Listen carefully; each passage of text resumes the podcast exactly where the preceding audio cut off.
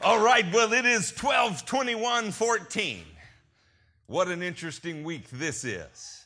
If you take these next seven days, today through the 27th, there are a lot of different ways to mark this week in history. I happened to have looked at the History Channel's web, website this morning. And while I was looking at it, I, uh, I found some interesting things of all of the things that you think of when it's December 21st, December 22nd, December 23rd, 24th, 25th, 26th, and 27th, there are so many things that happen in history. Let me start with December 21st. December 21st in 1988, the Pan Am American Flight 103 exploded over Scotland. When you woke up this morning, there are people that remember this day for that plane crash. In fact, if you think about it, this flight had 243 passengers, 16 crew members. It was 31,000 feet in the air. And there were almost 200 Americans of the 243 passengers on the flight. Muammar Gaddafi was retaliating against the United States, and he sponsored terrorists, Islamic terrorists, who did this. December 21st, 1988 was a day that some people will remember every December 21st. Can you say that that's true? It marks a tragedy in their lives and hearts. For this nation, it should have been a moment where we remembered Islam as at war with Western society, period. That might be one way to remember December 21st. December 22nd, 1956, tree huggers everywhere, nature lovers everywhere. Might remember this monkey. On this day in 1956, a baby gorilla named Colo enters the world in the Columbus Zoo in Ohio. She becomes the first ever gorilla born in captivity. She weighed four pounds. Can you believe what gets recorded in history? She was a lowland gorilla, and her name is the combination of the word Columbus and Ohio, Colo. Her progenitry is being studied. She is now a great grandmother. And the History Channel feels it noteworthy to let the world know that on December 22nd, 1956, this gorilla came into the world. On December 23rd, 1888, Van Gogh cut his own ear off. He suffered from severe depression and he cut the lower part of his left ear off with a razor while staying in France. He later documented the event with this painting. So art lovers everywhere might recognize December 23rd is the day this man cut his own ear off and found inspiration for a painting. of all the things that December 24th could be remembered for in the world, if you lived in Russia or you lived in Afghanistan, you might remember that December 24th, 1979, the Russians invaded Afghanistan. A 10 year battle in which most of the world agrees they lost. As midnight approached, they took the town of Kabul. They had 8,500 men in each division in more than three divisions, 280 vehicles. It was an enormous invasion. Maybe in Afghanistan right now, they're thinking December 24th marks that day. December 25th, 1914. December 25th, a day in history. It goes down in history as the Christmas truce. What you see on the right side are Germans. What you see on the left side are Allied forces. This Christmas truce is five months in to the war in the European theater. And it's the last time in modern warfare that chivalry triumphed over atrocity. This is the last time that combatants express to each other general respect for humanity, a common interest. What began to happen is a German soldier said in English, Merry Christmas, and fighting stopped. It's been documented they even got to the place where there are photographs of a soccer match that took place on this day. All of these men were guilty of insubordination. All of these men were defying orders to kill each other. And on this day, in 1914, on December 25th, some might remember it as the last time in modern warfare where men recognized they were fighting other men and not just enemies.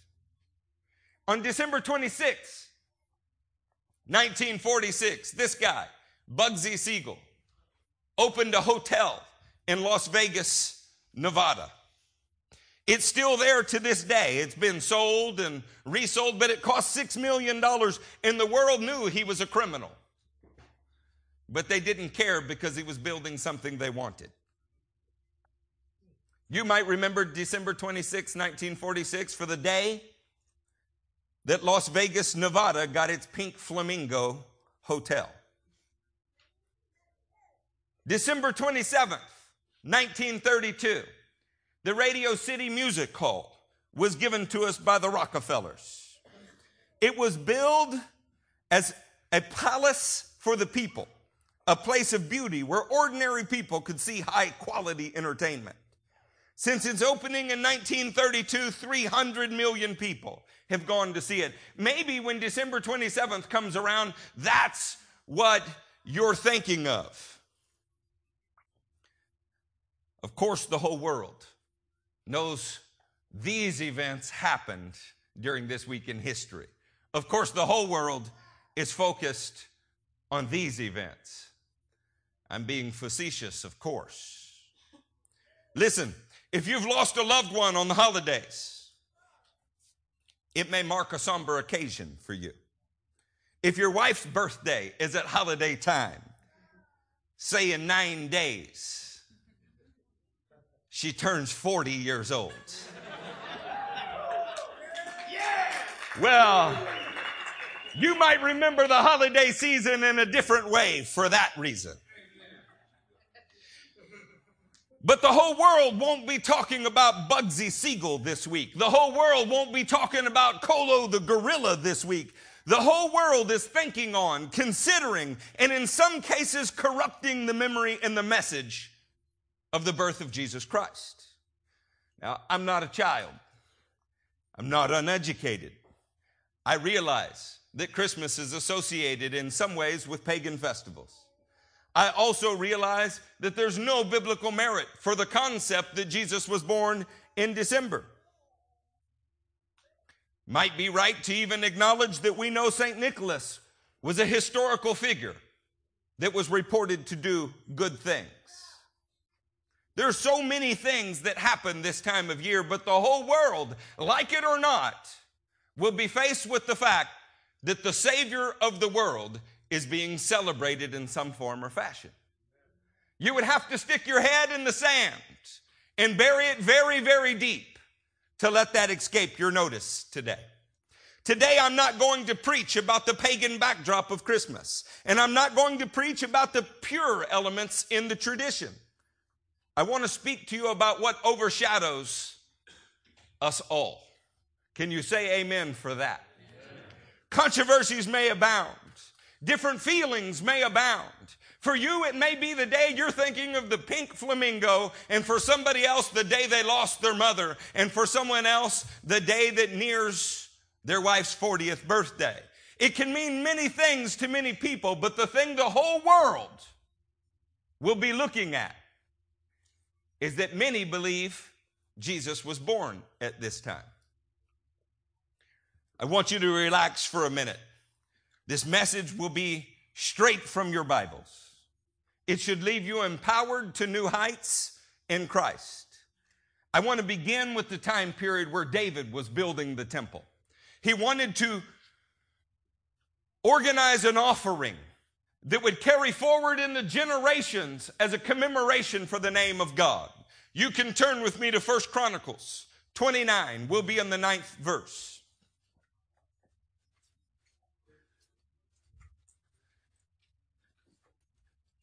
so that we're all on the same page. I don't care what you do in your homes. You can put a Christmas tree in your living room or you can light one on fire in protest. I've actually done both. But this time of year, even lost people are talking about someone we love. There is something that overshadows it all. In First Chronicles 29, starting in verse 9, the people rejoiced at the willing response of their leaders, for they had given freely and wholeheartedly to the Lord. David the king also rejoiced greatly. Before we move on, I would like to say that real men, men of the Bible, knew what it was to rejoice over wholehearted giving that was free, no compulsion, no promise of return, no prosperity pimp trying to pry dollars from your pocket. Just men who loved the Lord and wanted to give of their lives to the Lord. The Spirit of Christ working in David knew that it was more blessed to give than to receive. Oh, that the church could have a wake up call in that area today. David's prayer is insightful. David praised the Lord in the presence of the whole assembly, saying, Praise be to you, O Lord, God of our father Israel, from everlasting to everlasting. Yours, O Lord, is the greatness and the power, and the glory and the majesty and the splendor. For everything in heaven and on earth is yours. Somebody say everything. Everything in the heavens, everything on the earth is yours. There were bad things on the earth in David's day. But in David's mind, God overshadowed it all. Yours, O Lord, is the kingdom. You are exalted as head over all. Wealth and honor come from you and ruler, and you are the ruler of all things. In your hands are strength and power to exalt and to give strength to. Oh, are you weak in here today? King David knew that the king of the universe could give strength to all. Do you have an area of your heart that is beat down today? Maybe this is not a joyous occasion for you. Maybe this is a really difficult time where our king can give strength to all. Now, our God, we give you thanks and praise your glorious name. Look at verse 14. But who am I and who are my people that we should be able to give as generously as this? David impressed himself. He set out with all of his heart to do something for the king. And in this case, he wanted to build the temple and God said no. Not everything you want to do for God do you get to do for God. He has a plan for you. He has an order for your life. You have a function and a role to play. All of us have had misconceptions about what we would accomplish for God. And along the way, He adjusts, them. But when you figure out what your function is, oh man, David impressed himself. If his role was to be to raise money for his son to build a temple, then he was going to raise money like nobody had ever raised money before. And he did it. Everything comes from you. And we have given you only what comes from your hand. David, in the midst of his generosity, acknowledges that it's not really generosity because he is only giving what he has received. Oh, that the church could grab that. We are aliens and strangers in your sight, as were all of our forefathers. Our days on earth are like a shadow without hope. O Lord our God, as for all this abundance that we have provided for building you a temple for your holy name, it comes from your hand and all of it belongs to you. In other words, mighty God, we are simply giving to you what you have already given to us. There's no merit here. We're simply repeating the behavior that you've already demonstrated for us. David understood that it was more blessed to give than receive. More importantly, he had a firm grasp upon man's fleeting existence and the urgency to give God our all, far more than money, to give and to do it now. He described our days as a shadow. How many of you can draw your shadow? You know, if you move away from children's stories like Peter Pan, how much thought have you ever given to your shadow? It's fleeting. How far you stand from a light source determines its size. Whether you're moving or not might determine whether you can see it. It's all about perspective. It's there and gone. Hebrews calls it shifting shadows. He said, man's days are like a shadow. Oh my goodness, if this was the last week, would you want the world to remember that Colo the gorilla had a baby? If this was your last week, what would you shout from the tops of mountains? If you could accomplish one thing for the God that has given you so much, what would it be this week? Every man will determine for himself the way his own home will face this week. As for me and my household, we will do our all to exalt the name of Jesus Christ. The truth is a shadow is a great descriptor of our days. Before I explain why, let's look at some other references to shadows in the ancient text. Turn to the book of Job. In Job, the third chapter, in the first verse, after this, Job opened his mouth and cursed the day of his birth. Job apparently was not fond of birthdays. May the day of my birth perish, and the night it was said, A boy is born. That day, may it turn to darkness. May God above not care about it. May no light shine upon it. May darkness and deep shadow, somebody say deep shadow, deep shadow. claim it once more. May a cloud settle over it. May blackness overwhelm its light. That night may thick darkness seize it. May it not be included among the days of the year, nor be entered in any of the months. I think we can all agree Job was on a rather depressive rant. But think of what he encountered. He's being attacked by Satan himself, not a demon, not a minion, not a puppet of Satan. He's being attacked by Satan himself. He had a sickness that manifested in painful sores from the top of his head to the bottoms of his feet. Touch the top of your head. Point to the bottoms of your feet. Everything that's in between there is pretty precious to you. He had sores on it all. yeah. You boys squirming over there? Wade and I were trapped in some mud and mire here the other day. We spent about 27 hours digging out of it. I was claiming Psalm 30 and verse 1. I was claiming Psalm 40 and verse 2. I wanted the Lord to draw me out of the depths. I wanted Him to put my whole truck on top of the rock. The thought of those critters in what is probably not the cleanest kind of mud you can have crawling on me was not pleasant. The thought of them crawling on our sons was rather funny. The thought of them crawling on us, not pleasant. Job is not having a good day, friends. He had a botfly infection. Mango worms had attacked his scalp. His life was covered in discouragement and opposition. It was all he could see tired of the struggle. Somebody say, tired. tired. Tired of the struggle. He said, may darkness and deep shadow claim it.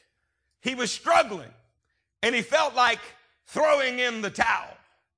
Sometimes really yucky things dwell in the shadows. That's just the world that we live in. Turn with me to Psalm 11.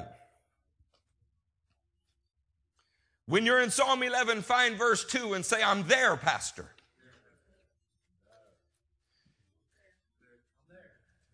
Ha ha. Shabbat. Psalm 11 and verse 2. For look, the wicked bend their bows. They set their arrows against the strings to shoot from the shadows at the upright in heart. Who is the target of the wicked? The upright in heart. Where do they shoot from? From shadowy places. They attack the upright in heart. When the foundations are being destroyed, what can the righteous do? Oh, church, have you never had a day like this, a week like this? When we are attacked and afflicted, it may feel like every shadowy thing has overwhelmed us. The psalmist actually felt and used the words, the foundations are being destroyed. In Judaism, the foundations of the world have to do with acts of righteousness, kindness, mercy. And he's saying it's all been washed away. There's nothing good, only from the shadows. Men who are trying to destroy me. You ever been so tired you just wanted to quit? How many hours do you dig without success? We watched a man take a Jeep Cherokee and reduce it to a frame sitting on a ground, unable to free our truck from the mud. First to go was the chain. After it broke, we doubled it and then tripled it. After that broke, the draw tight hitch flew off like it was a paper clip. Much to our surprise, and thankfully, there was a small language barrier so that we were not feeling accountable for being unable to persuade him to change his mind. He wrapped the chain several wraps around his axle. That was the last time that axle will ever be used. Sometimes the mud is deep. Sometimes the days are dark. I can think of times when my whole world began to come apart. I was traveling from Baton Rouge to Lafayette. Gabriel was still inside of his mother's belly. Judah was still in a car seat. I'd lost my job. Actually, I quit my job, stretching out in faith, believing that God was about to do something in my life. None of the other players that I thought would react, reacted. Found myself jobless, soon thereafter, churchless, and headed to a new city to interview for a job that would pay me less than half of what I'd made the previous year. And on the way, my car hydroplaned, spun out of control, bounced off of the rails of the Atchafalaya Basin Bridge four or five times. It was total. I sat on the edge of that bridge, jobless, churchless, penniless, and now carless, and looked over the side. Spirit filled Christian, in love with the Lord. But how deep was that darkness?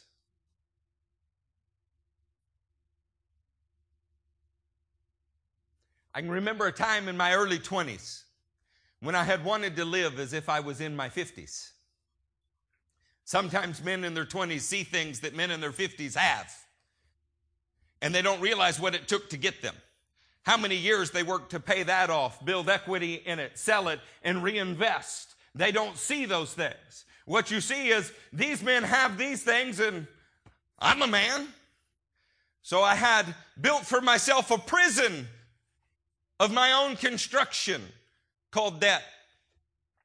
And I remember going outside of my house, putting my head between my knees, and thinking that my heart might stop because I had no idea how to meet all of the obligations I had made for myself. How deep was that darkness? I was a part of a church that was healthy, that started well. I watched my closest friends grow and strive after God. Then I became aware of serious flaws in a leadership. There's a price sometimes for that kind of awareness. Soon I was isolated And before long, I was outcast from the only Christian family I had ever known. And those who I had hoped would be fathers became, in their minds, to me, enemies. How deep was that darkness? When I thought of the times in my life that the shadows started to overwhelm me. It wasn't the year my father died. It wasn't the year my truck was stolen. It wasn't the year that we faced all of those things in one year. It was the times when I had tried for God and failed. Oh, how deep was that darkness. Have you ever been in a place where the problems of the moment overshadowed every other thing in your life? Oh, let me ask you again, because you might be sleeping. Have you ever been in a place where all you could see was darkness and depression? All you could see was your own failure. All you could see was what was not going right. The foundations of your world shaken. Am I the only one that's ever been there, or have you experienced it too? And I didn't just experience it as a lost man when I put a shotgun in my mouth at 16. I didn't just experience it as a lost man learning to drive at nine years old because my parents were too drunk to walk. I experienced it as a Christian, a spirit filled Christian.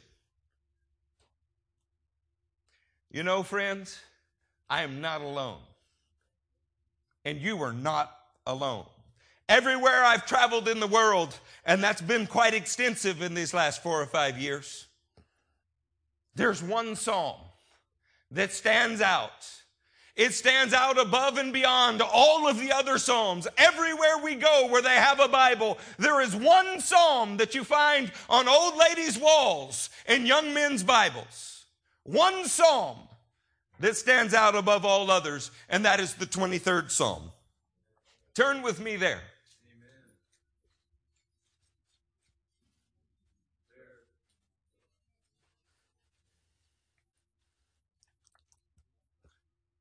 The Lord is my shepherd. I shall not be in want. He makes me lie down in green pastures. He leads me beside quiet waters. He restores my soul. Oh, could you stretch out your hands towards heaven and say, He restores my soul? You don't have to restore something that's not beat up. You don't have to restore something that's not damaged. You don't restore a car as it rolls off the lot. You restore a car as it's coming out of the junkyard. He restores my soul. Why does the world, worldwide, love this song? Because we're all too acquainted with what dwells in the shadows of death. He guides my paths in righteousness for his name's sake. Even though I walk, say, I walk. Not somebody else walks.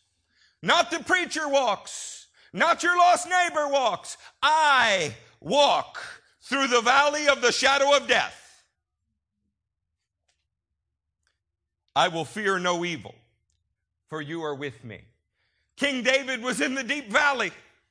He knew what it was to have his mother and father turn their back upon him. He knew what it was to have his oldest brother accuse him of having a wicked heart. He knew what it was to be in the depths of his own failure as he attempted to lead God's people. But he also knew that there was someone with him in the midst of the valley. You prepare a table for me in the presence of my enemies. The table is not prepared away from the battlefield. The king is not met with away from the battlefield. The king is with you in the battle, and the king dines with you at the table in the midst of the battle. That day on the bridge, I was not alone, no matter how alone I felt. Would you like the proof of it? I'm still standing here. That day in my 20s, with my head between my knees in the backyard, convinced I was going to have a heart attack because of the crushing pressure of debt and obligation. I was not alone because I'm still here. The day I said goodbye to the church that I helped build.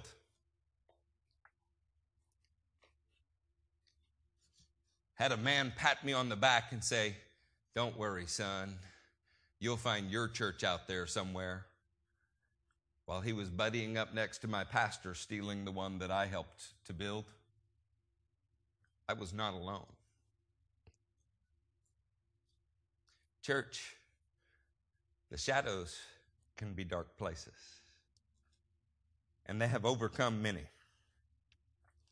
But those who get David's revelation can say, You anoint my head with oil, my cup overflows. What does it mean to have your head anointed with oil?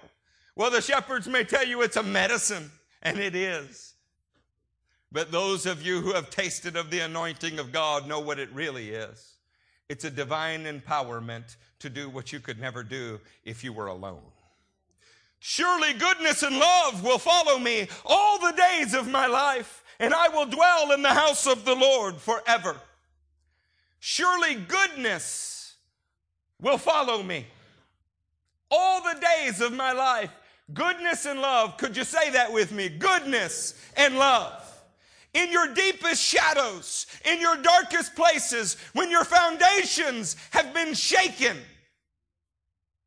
Those who have been touched by God can say, His goodness and His love follow me not just in the future, all the days of my life. When tempted to curse your own birth, There is a revelation that the world has clung to worldwide. The 23rd Psalm teaches that you are not alone. This universal experience of all Christians having our lives overshadowed by death, but finding out He is walking with us. Isaiah spoke of this scenario in this way. This is Isaiah 9 and the first verse. Nevertheless, there will be no more gloom. Can you say that? No more gloom. What would the world look like if there was no more gloom? We will find out when men receive the good news with great joy. And there is peace on earth to men of goodwill. We will find it out. Nevertheless, there will be no more gloom for those who were in distress. In the past, he humbled the land of Zebulun and the land of Naphtali.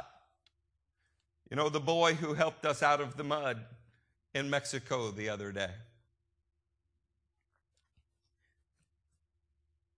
He was 18 years old. And he remembered back to the time when he was about 10 and he had seen another white truck and a fat guy in a cowboy hat who fed him on a garbage dump.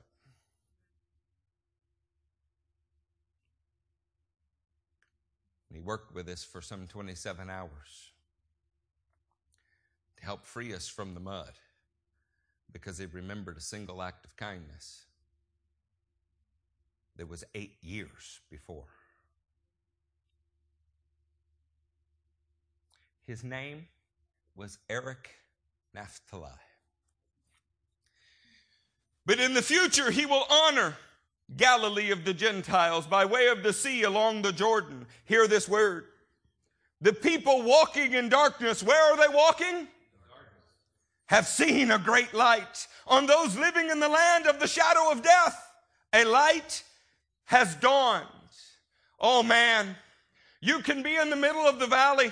You can be overwhelmed in darkness, but when you see just a little bit of light, you know, if you bury, say, a one ton Ford right here, uh, maybe say mid door. And you've gone some 20 hours without water uh, or food. When you're working on it and you see it move an inch, hope springs up. I'm free! I'm free! Free at last! Free at last! I'm free at last! And then it comes to a stop. And despair sets back in. When you see a small ray of light, what does that do for your perspective? What does it do to change things for you? Oh man, this may be the one week of the year where the Russians invaded Afghanistan. Or Colo, the gorilla, came into being. Or Bugsy Siegel built a hotel. It could be the one week a year where somebody considers that the world has seen a great light. But it didn't happen on this week. What difference does it make? If you are or have been sitting in darkness, I want to encourage you.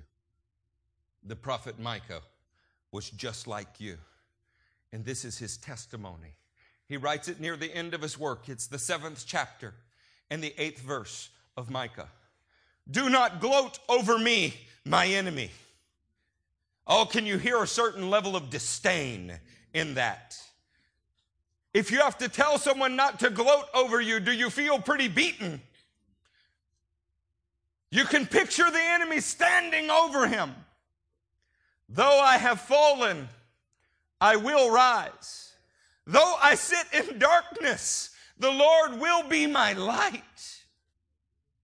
Because I have sinned against him, I will bear the Lord's wrath.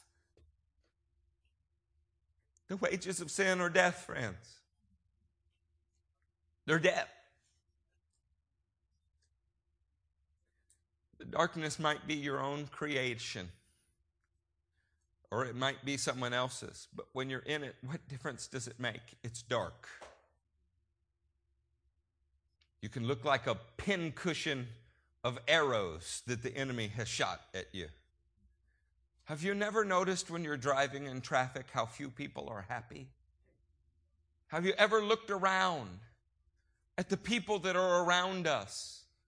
They're in the valley of the shadow of death.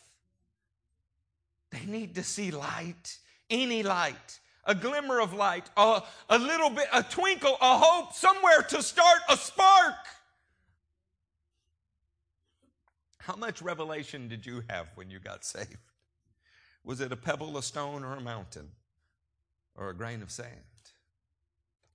Do not gloat over me, my enemy. Though I have fallen, I will rise. Though I sit in darkness, the Lord will be my light. Because I have sinned against him, I will bear the Lord's wrath until, somebody say until. He pleads my case and establishes my right. Who pleads the case of Micah? He has an advocate. He's seen a very great light. He has a hope. He may be sitting on the bridge thinking of jumping over. but there is an advocate speaking in his ear. This is not the end of you. This is not the end of my work for you. This is not the end of my call for you. It's not finished. He will plead your cause and he will establish the right that he has earned for you. He will bring me out into the light. I will see his righteousness. When you can see no righteousness of your own, look towards Jesus. When you can find nothing good in your life, look towards Jesus. When you are so buried in the mud, you will never get free. Look towards Jesus. He has enough righteousness for him and you both. He has enough light for him and you both.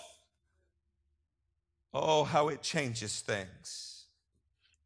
There is another way. There is another kind of shadow.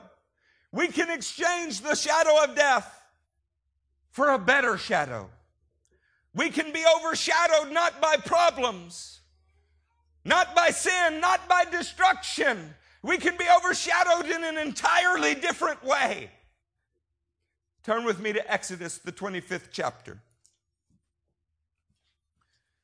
When you get there, find the 17th verse.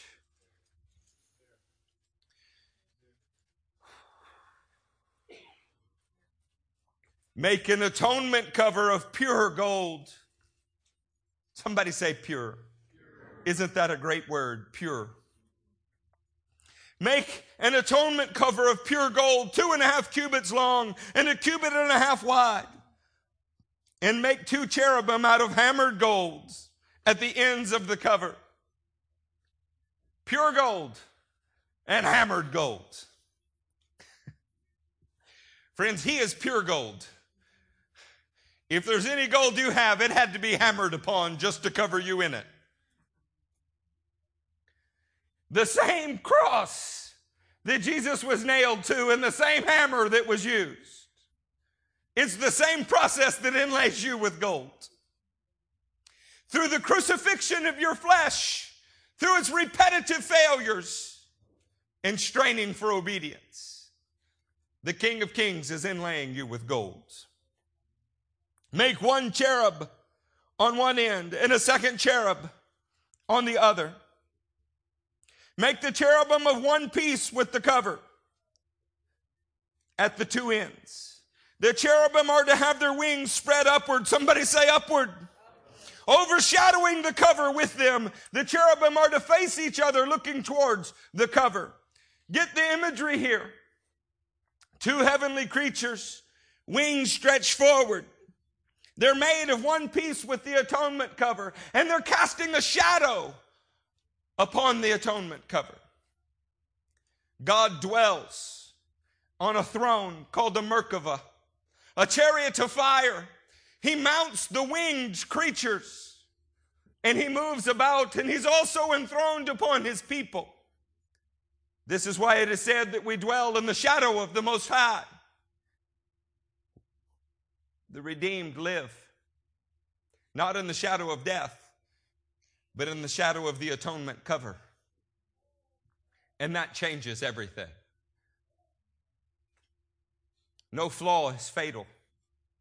No mistake is permanent. No situation can keep you from finding new fortunes in Christ. The King of Kings wants to make atonement for you. He wants for you to do away with what is earthly and sinful and be overshadowed by something that is heavenly. He wants to cast a different kind of shadow on your life. One that's not meant to shroud you in darkness, but instead to protect you and encourage you. What is the difference between shadow and shade? You love one and you hate the other. Has anybody been thrilled to be described as a shadowy character? And when we say shadow games, don't you think of spies and covert action? But when you hear the word shade, oh, that's pleasant, isn't it? They're both performing a function. Turn with me to Psalm 36. When you get to Psalm 36, say there, this is one I would really like you to go to.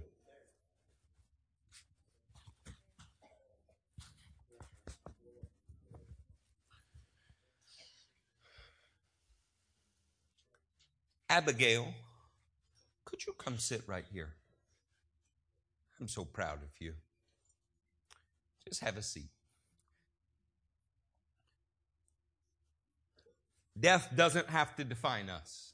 Heaven can define us. We have a loving Father. He thinks of us much like I think of Abigail. In Psalm 36, starting in verse 5, don't think of the third day song. Think of this being written. Your love, O Lord, reaches to the heavens, your faithfulness to the skies. Your righteousness is like the mighty mountains, your justice like the great deep.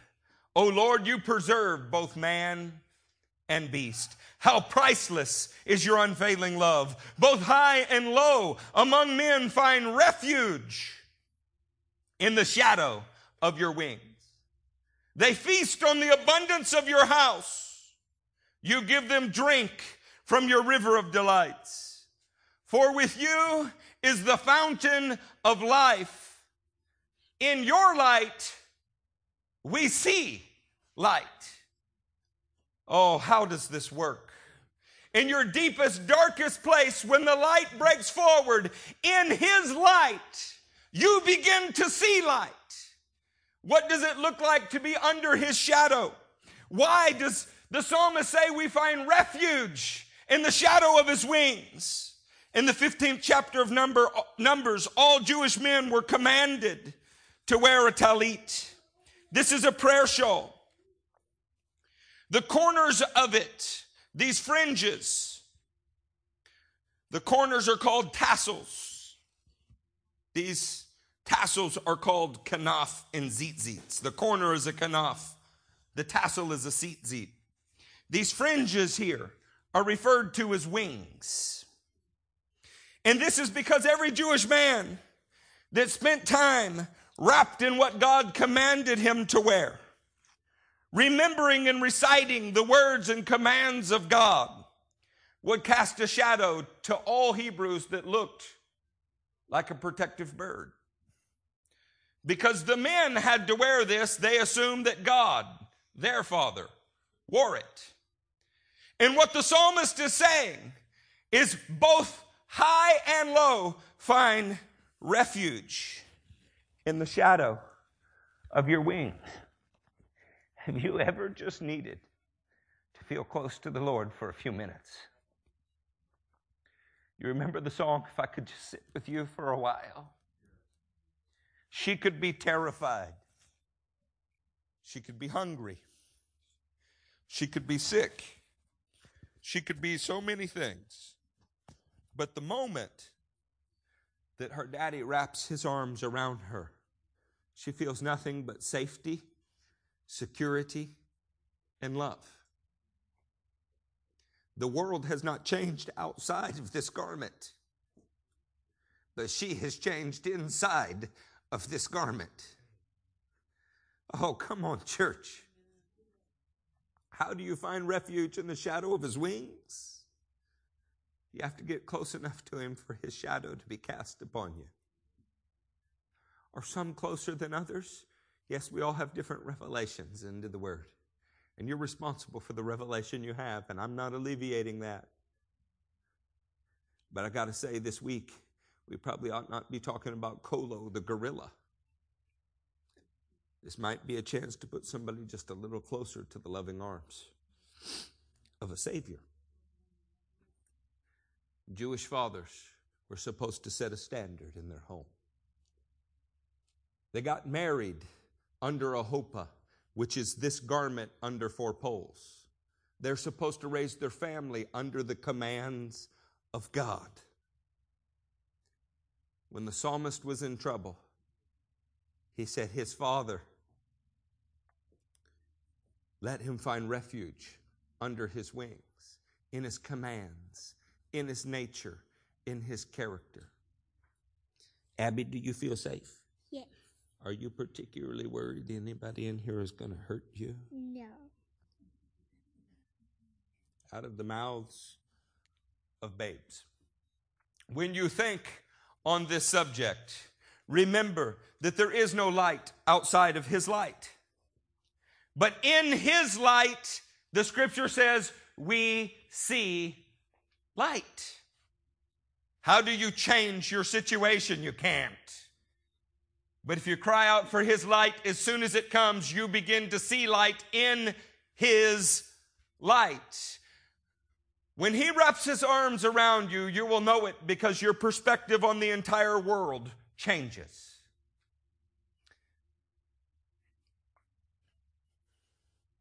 This imagery is found also in Psalm 91. Let us go there and we can speak about it for a moment.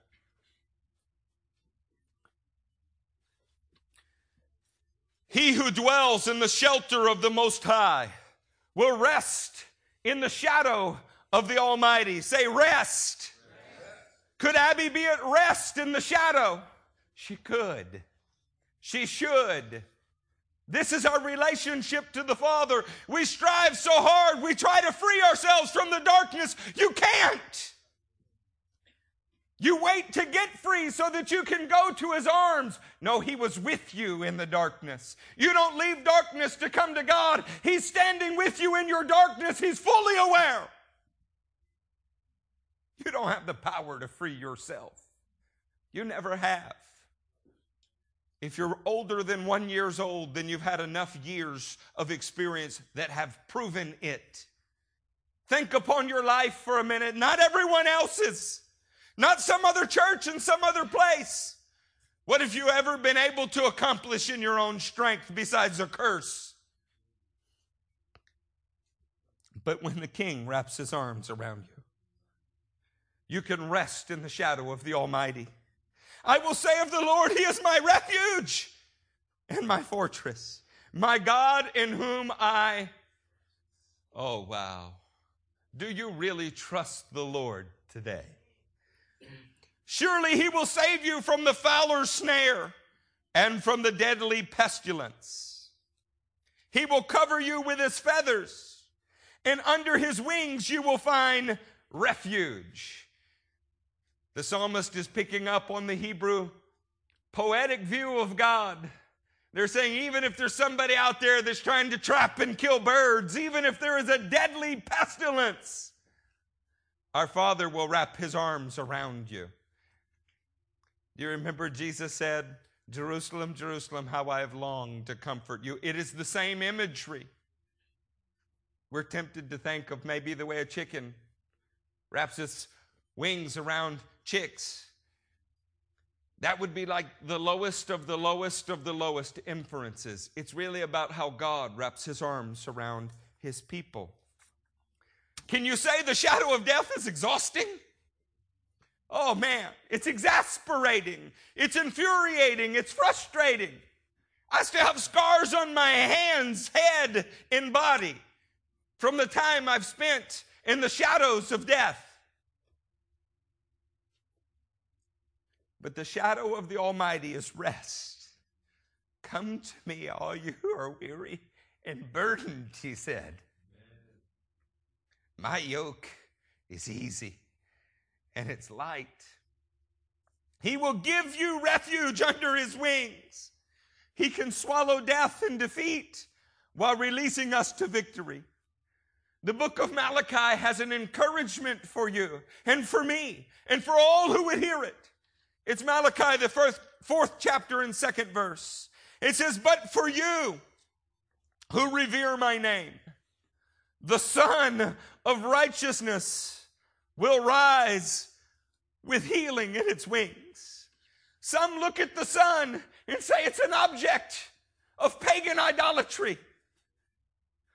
Others say, My God made that, and every time it comes up, it's a reminder his healing is on the way. Sometimes it's a matter of perspective. Around the world, they do. They worship the sun in ungodly ways. But when Malachi looked at the sun, he said, When it rises, it reminds me healing is in his wings. Oh, the day will come to light when the world is healed of its evils.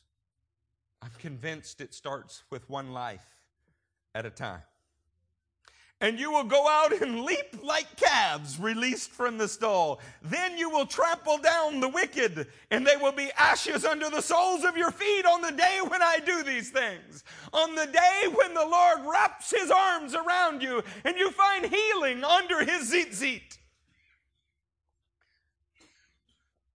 You turn on the enemy that has so abused you, and you set your heart to destroying his work in all of its various forms. Whose team are you on this morning?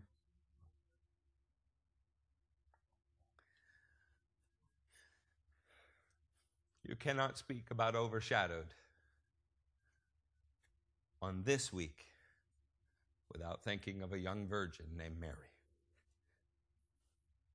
Turn with me to Luke, the first chapter.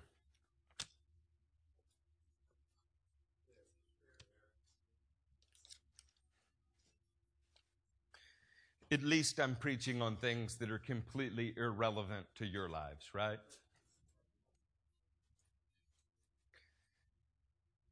I read something yesterday about a pastor's Facebook post and Twitter feeds. Feeds, tweets. What ridiculousness.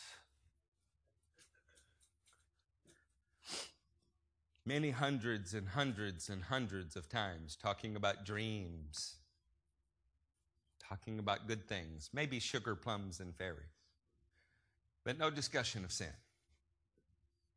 No discussion of the saving power of Jesus Christ. Oh man, if there's one time that we could turn the conversation, knowing that nothing about this week is biblically correct or accurate. But what difference does it make? It's what they're talking about this week.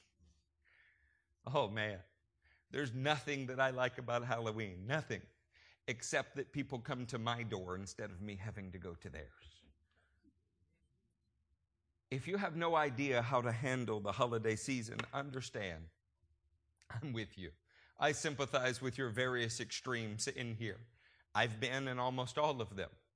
But one thing we have to agree on this is an opportunity for evangelism because the world is trapped in darkness and all of us agree we want to bring light. We can argue about the best way to carry it. We can argue about who's shining it more brightly. But we cannot argue about their need for it or the way things change when they get a revelation. In fact, I want a revelation.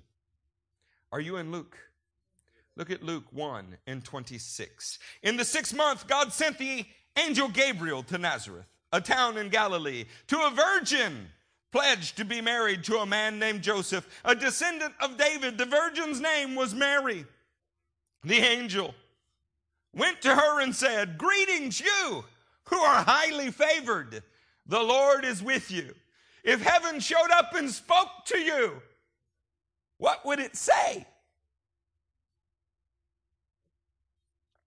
Mary was greatly troubled at his words if she was troubled at these words, can you imagine at how troubled you may be at the words you hear?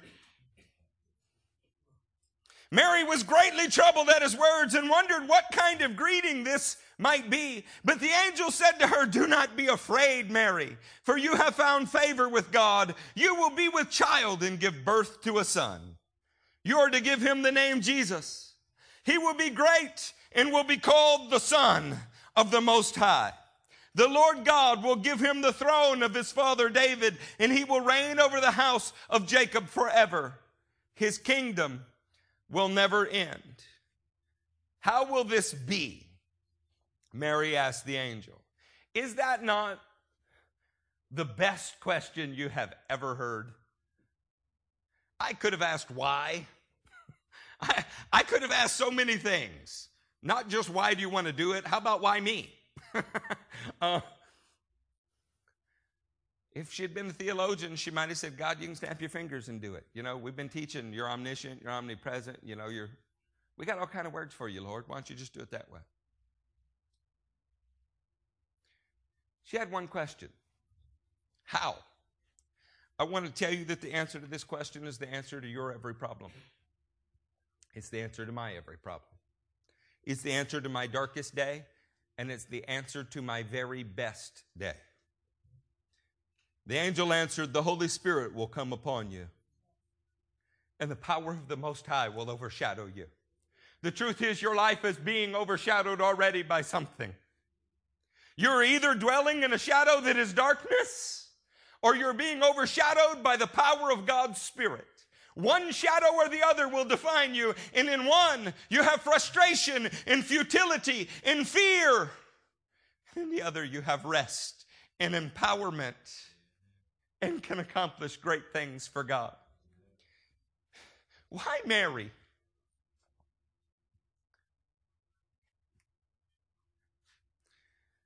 I want to give you five things about Mary, and then we're going to worship. I pray these five things are found in your life. The first one is a bit odd. I feel a little bit strange saying it. I have five children. The first thing that the angel says, or that the scripture says about Mary. In the sixth month, God sent the angel Gabriel to Nazareth to a town in Galilee to a. Oh, you don't want to say it in church either, huh? To a. Oh, friends, purity can be lost, we know. But in the light of God's word, purity can be regained. May you be spiritually pure, even as Mary was physically pure. So you don't understand, Pastor, you don't know what I've done? I don't. If you've sinned, it's wicked. I'm not giving you a free pass any more than I'm giving myself a free pass. But I can tell you that Isaiah says this Come now, let us reason together, says the Lord. Though your sins are like scarlet, they shall be white as snow. Though they are red as crimson, they shall be like wool. I'm not going to say it doesn't matter what you've done because it matters a great deal to me. If you ran over my relative, I care. If it was me you tried to abort, I care very much. But I'm going to say no matter how deep your darkness, I know the one that can wash it away. I'm not going to trivialize it. I'm not going to say that you don't have to wrestle with that's why the King of Kings was killed for your wickedness. But I am going to tell you that that's why he was killed for your wickedness. And what is the most tragic and terrible news that your sin crucified him is also the best news that there could possibly be because he was already crucified for your sin. He can make you white as snow. Oh, if heaven spoke to you this day, would you be a spiritual virgin? It entirely depends on where you stand in relation to the shadow of the cross of Christ. Sometimes people visit it and then dwell so far from it, they're nowhere near its shadow. The second thing, she was pledged to be married. Are you completely committed? This week, could the apostle Paul have said this to you in 2 Corinthians 11, 1, I hope you will put up with my foolishness. But you're already doing that. I am jealous for you with a godly jealousy. I promised you to one husband, to Christ, so that I might present you as a pure virgin to him. Is Christ your one great love? Or is he one love among many? Oh, this is a question. In this country, we think that we're free from paganism and idolatry, but we're not. We've learned to love so many things right alongside Christ. I say you should work that out with fear and trembling. It's far too precious to approach lightly. I'm working it out with fear and trembling. I want pure, unadulterated devotion to Christ. Do you have it? Third, the angel says to her, The Lord is with you. It turns out that the same God that was with David in the valley, the same God that was with Job through all of his affliction, was also with Mary. As I read this this morning, realizing that the clock was moving, and I might be late for a church service in the church that I founded. I still could not help but get caught up and moved to tears with the 46th Psalm. God is our refuge and strength, an ever present help in times of trouble. Therefore, we will not fear. Listen to this phrase though the earth give way and the mountains fall into the heart of the sea though its waters roar and foam, and the mountains quake with their surging. Before we get to the next part, the sons of Korah wrote this. They had watched their daddy get swallowed by the earth. They had seen a rebellion against God and God's people, and they watched him die. And they're still able to say, He's an ever present help in times of trouble. Though the earth give way, because they found a delight. Look at verse 4. There is a river whose streams make glad the city of God, the holy place where the Most High dwells. God is within her. She will not fail. God will help her at the break of day. They knew that the Lord was with them. If you stand here at a holiday and you are brokenhearted over who is not here with you, I sympathize. I miss my father. I have living relatives that will not speak to me. But I'm not going to focus on who's not with me this week. This is the one week of the year when even lost people acknowledge who is with us this week. Oh, come on, church. They said his name is Emmanuel. It means God is with us. They say the virgin will be with child. He is an ever present help in times of trouble. The fourth thing that was said to Mary was that she should not be afraid. I want to tell you that when you love the Lord and you know that the Lord is with you, when you know that you are pure before Him, when you know that your commitment to Him is unrivaled, there is no room for fear. 1 John 4 17 says, In this way, love is made complete among us so that we will have confidence on the day of judgment. Because in this world we are like him. There is no fear in love, but perfect love drives out fear because fear has to do with punishment. The one who fears is not made perfect in love. We love because he first loved us. Why did David give? Because God had given it to him. Why do you love? Because the Lord has loved you. He's not asking anything of us that He's not done for us and demonstrated to us. You know where fear belongs? When you're living under the shadow of a tyrant rather than a Savior. Whose shadow do you live under? I love John the Baptizer. I love him so much that I cannot refer to him by the name that everyone else says. John the Immerser knew what it was to live under the shadow of the Almighty. And this is it in a nutshell.